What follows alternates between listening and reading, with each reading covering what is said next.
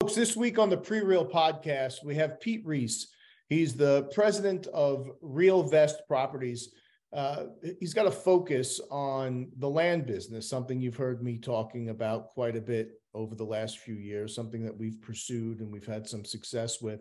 Pete's doing it in an unbelievable way. He's scaling to the tune of like a million to three million to 10 million over just a few short years. Uh, he he takes you through the ins and the outs and how he's doing it and opportunities and ways to get involved. If you're interested in learning about the land speculation business, give this one a listen. It's a good one. Thanks, guys. Are you ready to bring your real estate game to the next level? My name is James Prendamano. I'm the CEO and founder of PreReal, and over the past 25 years, I've closed over a billion dollars in transactional real estate. Each week, I'm meeting with outstanding investors, high performing individuals, and visionaries operating in the real estate space. These are the people that are actually out there in the real estate game right now getting it done. This podcast aims at bringing anyone's game to the next level. This is the Pre Real Podcast. Welcome, everyone, to the Pre Real Podcast. We're joined today by Pete Reese. He's the president of ReelVest Properties. And doing my homework, I felt like Pete's kind of my brother from another mother. We have very similar backgrounds and similar interests, and we're on a similar trajectory. So, with that, Pete, thank you so much for taking the time and joining us today. Well, thanks for so much for having me. I'm uh, super excited to be here. Let's let's just go back to the beginning and kind of a quick roll up, if you will. Sure, sure. Well, uh, I started kind of my real estate investing journey in the early 2000s, and uh, we were flipping homes actually before, uh, before it was as hot as it is today. I mean, there were still a lot of people doing it. You know, there were shows on HGTV back then. They were just different ones. But before BRRRR was a thing, right? Before, like yeah, they, I'd never heard of BRRRR this back long then. after. People were like, "Are you doing the BRRRR method?" And like, what's the BRRRR method? And then you say, "Oh, is that what they call that today?" Yeah, okay, that's, that's yeah, the name, I guess. we do that. uh, yeah. So I mean, I you know we were flipping homes back then. I say we, myself and my wife, and uh, yeah, it was it was a great business until the market collapsed in 2007 to 2009. Previous to that, uh, a year or two, I got my broker's license out here in California just because it gave me better access to the deals. I was buying on MLS properties, so I was able to offer myself and I was able to show myself properties. So that's why I got my license. And then when the market crashed, I was like, hey, um, flipping homes isn't really the best business to be in because the end buyers kind of the retail end buyers disappeared because they couldn't get financing. So I thought, well, foreclosures are selling. I'll just represent those for the banks. And I kind of did a major focus on that for a number of years. And I was just, I was an REO listing broker for the banks when, when the market crashed. It, it it was good because I kept income coming in at the time, but not a great business by any means. Uh, not something I'd like to revisit in any way. T- tough emotional business, I think, in a, in a lot of ways. But yeah. uh, but I was thankful to have that at that time. I got connected with some great people through that, though. Some larger investment companies that, um, you know, we're always looking for deals. So I was for a while there. I was just helping them source deals and finding them as many deals as I could get them, and they would buy as many as I could find. So that was great for a while. I got out of real estate kind of altogether for a little while um, in uh, 2017 ish. Yeah, 2017. Started a business with my wife, an online education business about blogging and travel blogging.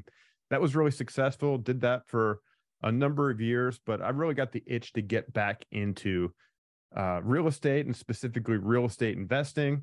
Didn't know exactly which path to take. I didn't really want to get into home flipping because there's a lot of logistics involved with that, uh, dealing with contractors and just a lot of moving pieces, a lot of unknowns. So I figured there was probably a better model out there.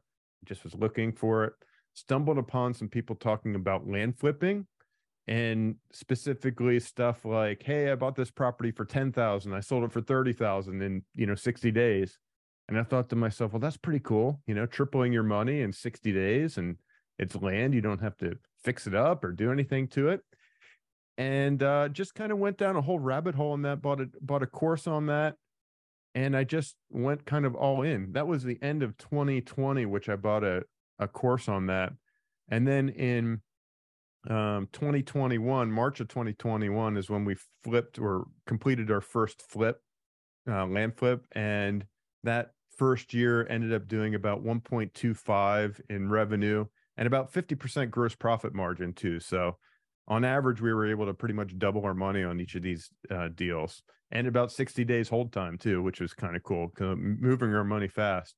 And then 2022 ended up doing just shy of 3.5 million and a little bit shy of the uh, 50% gross profit margin, but not that far off.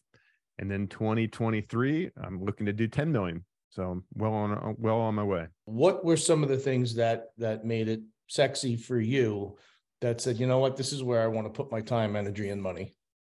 Yeah, well, it just kind of makes sense to me. I've always prided myself on being able to identify value. I've always felt I'm, I'm good at that. So in, in, in this type of business, you make your money when you buy it. Uh, on the land business, you're not, you know, we're doing some value add stuff, but a lot of times we're just buying it off market and then selling it on market. Mm-hmm. So it's kind of an arbitrage situation in a way but I, I, feel like um but you got to be real confident because each land piece of land is different you know so i feel like i'm really good at identifying value and identifying you know is this property actually worth what i think it's worth? That type of thing. So that really appealed to me you know the buying and the selling thing. The short hold times really appealed to me. The fact that it was a cash business too like i don't have to you know you can do it you could do some really good numbers but you don't have to get financing for all these deals or anything like that, which I thought think is pretty cool as well. Uh, just just really kind of made sense to me, and also I like the fact that it's it seemed really scalable to me. Like all all the business that we generate, all the leads that we generate are generated with direct mail. So, you know, in my mind, it made sense that okay, once I get this kind of system up and going, then I can just send out more and more mail, and hopefully my business will scale more and more. Are you buying in one location? Are you buying in one state? Are you buying in one section? Like, how far do you go? Well, I want to get in as many markets as I can. We've done uh, most of our business really has been on the East Coast, you know, anywhere from like New York down to Florida but I'm, you know, I'm trying to expand into other markets and we'll send out a lot of test mail into certain areas and see if we can get gain a little traction, get a deal there and kind of start building up our kind of team on the ground. And that's what's kind of important for me. I'm I'm in California and I never go out and see any of these properties. So I rely on, you know, getting some good people in the area that, you know, agents and brokers working with them to to help us on the the resale side of things. So I always sell with a agent or a land agent or land broker. So it helps to get their opinion on the buy and, and that type of thing. And are you selling cash or are you selling on terms? We're selling uh, cash. Okay. So, yeah. So I know there's a there's a number of different models that people do. You know, so there's other people, other investors that will you know buy a property they'll take a down payment and and sell it on on terms and uh, that way but i'm i'm always just liquidating and moving on to the next deal how are you determining values when you send the letters out yeah so we're basing when we're sending out these letters which are their uh, blind offers as they as we call them they're based off of what we do is we base them off of average price average values in a particular county generally so I'll take a particular county and I'll look at the comps, the recent sold comps. Say we're mailing a list that's 10 acres plus just vacant land in a particular county. So I'll look at the comps and then I'll say, okay, retail price maybe is 10,000 an acre. And then we'll back off a certain percentage from there. And that becomes our offer price.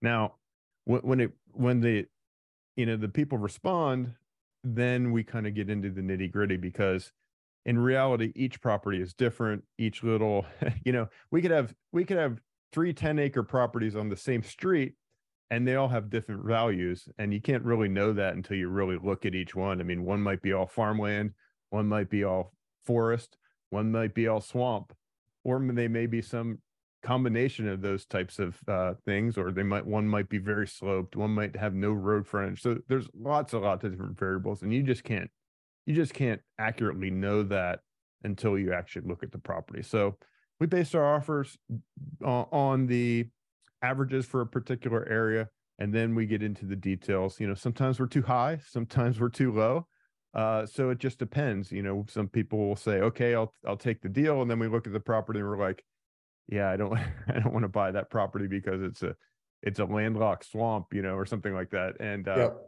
so you know in those cases we either renegotiate if it's a decent property that we want to buy or um or we just pass on it altogether but you know and if we're too low and the people call and they say, Hey, I want to sell, but I need this price, we take a look at and see if we can come up to that price in order to make the deal happen.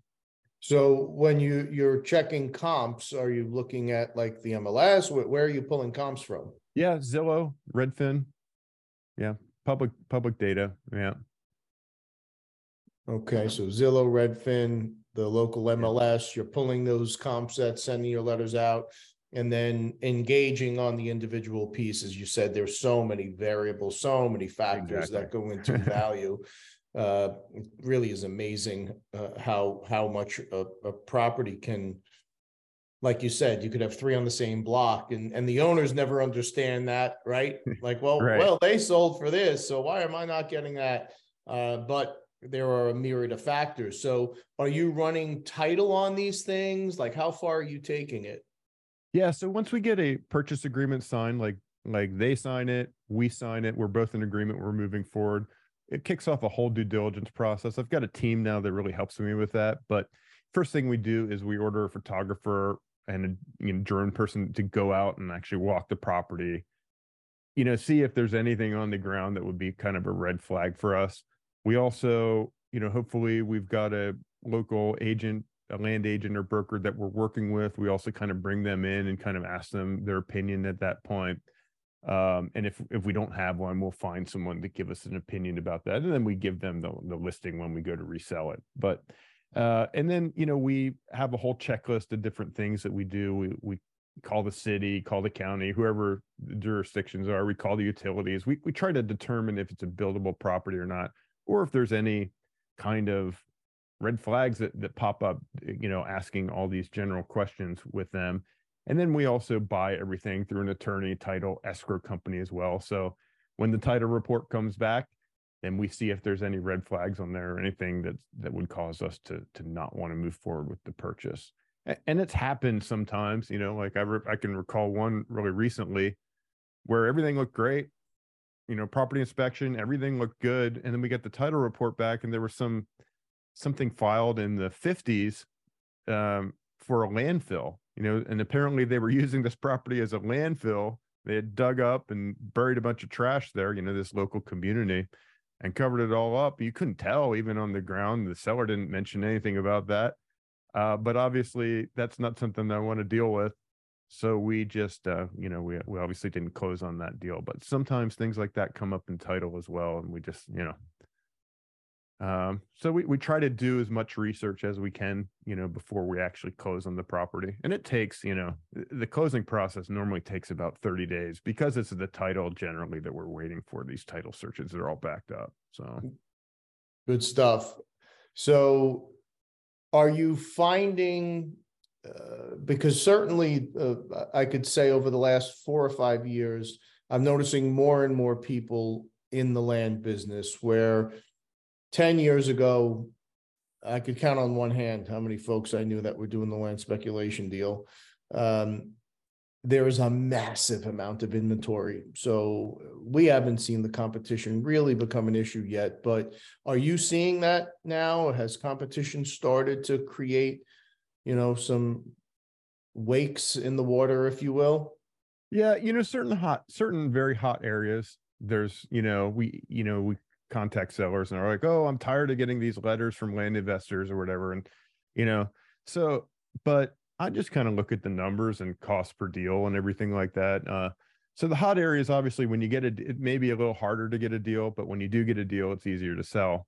The areas that are not as hot, you know, obviously easier to get a deal, but maybe take a little bit longer to sell. So it's a little bit of a trade off. I like a lot of the hot areas. Um, just because when you do get a deal, it's it's it's pretty easy to sell. But uh, so yeah, there there's a little bit of competition out there, but I think that there's plenty of Um, I think that there's plenty of space for others, and that I don't see it. You know, it costs me about my mail costs. It costs me about three thousand dollars per deal on average, as, as far as mail goes. And I'm only buying like better property. I'm pretty picky on the properties I buy, and I'm only buying larger ones. I know if I were to uh, just do kind of more infill lots, smaller lots, and everything, I'd be able to get that cost down down considerably. But you know, my average profit per deal is about twenty two thousand on average between all of my deals. So, and I just look at kind of the aggregate numbers. You know, it's costing me three thousand in mail for each deal, and I'm making twenty two thousand on the deal. Then there's a big return on investment. So, I'm you know, even if that creeps up some, you know, I, I there's still room where where it makes sense for sure. What are your plans? What are your thoughts on some of these challenges you're going to see as you enter these new markets? I mean, finding new brokers, finding these new dependable people, um, valuing the property. Do, do you have a specific plan in place to kind of make this next jump? Yeah, so we try to we try to establish um, you know, like we send out that test mail that I was talking about. We try to uh, we try to get like a deal in a particular area, deal or two or two in a particular area, and then we try to work hard to find the best broker or agent to work with in that area. And at this point, it's actually probably easier for us than maybe maybe a new company because we've got a pretty established pitch. You know, like we try to make it as easy as possible on these brokers and agents that we're dealing with. That we've got we've got um, agents that we've done tons and tons of transactions with, so we can point to that and say, hey we want this to be you. We want to do as many deals as we can in this area. I want to make it a win-win for you. So I try to try to look at it from their perspective and and uh, find the partners in that way. And believe me, when we find a really good land agent partner, everything everything works so much better. So that's really the key there into breaking into new markets because they educate us on the local things that are different from from our other areas. So where we send them a property and they're like, well, have you looked into this? Have you looked into that? And we didn't. And then obviously it may be something we didn't know about. We're like, tell us, you know, like, what do we need to do? Like, what do we, you know, what do we need to know about these type of properties and make it work? So the good ones will, will alert us to those type of things. They'll be able to refer us to title companies and, and other partners as well and uh yeah so that that's kind of the key and uh we're just kind of conservative as we're breaking into a new market too that we're only kind of cherry picking the best proper best potential deals um and ones where we're sure we've got good comps we we feel really confident about that. After we've done some deals in a particular area we can get a little bit more aggressive in those areas because we've got more information. We know how pro- how fast properties sell and what kind of activity we get um we know what kind of what the area the best areas are and things like that. So uh, you know we're able to get a little bit more aggressive as we gain gain a foothold in a particular area. But you know when we're starting out we're trying to get a foothold in an area we've got to be pretty conservative. How is the cap stack rounding out? Are you planning to self fund these acquisitions or have you brought in partners? Is there any bank financing? What does the capital side look like? Yeah so i've done everything self funding to this point uh, I've done a couple of large properties with the partner, with the funding partner, meaning they brought the money to the deal and then I split the profits uh, with them when it resold. So it was it was kind of a you know one of the properties was 300 315,000 we sold it for 590. So it was it was a good deal for both of us. I brought the deal, they brought the money and then we split the profits. Uh, another one I've got going on that was is just like that. We haven't sold it yet, but we're getting some traction. Uh, that one was 360, and we'll probably end up selling it in the 600 somewhere. So I think that those types of deals are good. But everything else I've done myself, you know, self funding it myself. Uh, the the interesting thing is that in this business, just like it, it, it accelerates, and I'm like and it's not just the revenue that we're doing it's like our portfolio value is also like continually climbing as well and these are properties that i own free and clear so i've like right now i've got about 2.8 million in in inventory that i just own free and clear so as i sell those i've get more cash to do more acquisitions and stuff but but i know coming uh at some point you know the cash flow is probably not going to line up the way i want it to line up and then i'll i'll uh take on some maybe a partner or something. But ideally, um, I I just put something on my website um, uh, a couple weeks ago about that. You know, I'm looking for private lenders So, you know, I'll pay them like uh, 12% with a couple points probably. And then, and then they could be secured by a first mortgage or trust deed on the particular property that we're buying, which is obviously uh, way discounted from from retail value. So I think it's pretty secure from their end. They they make a good return uh, as well. So I think that's probably the solution to uh, to scaling once once the the cash flow becomes uh, too uneven or something. Pete, let's talk about uh, the process and talk about the website. So, if there are folks out there that are thinking of selling, um, or they know someone who's thinking of selling, what do they do? How do they find you? What does that process look like?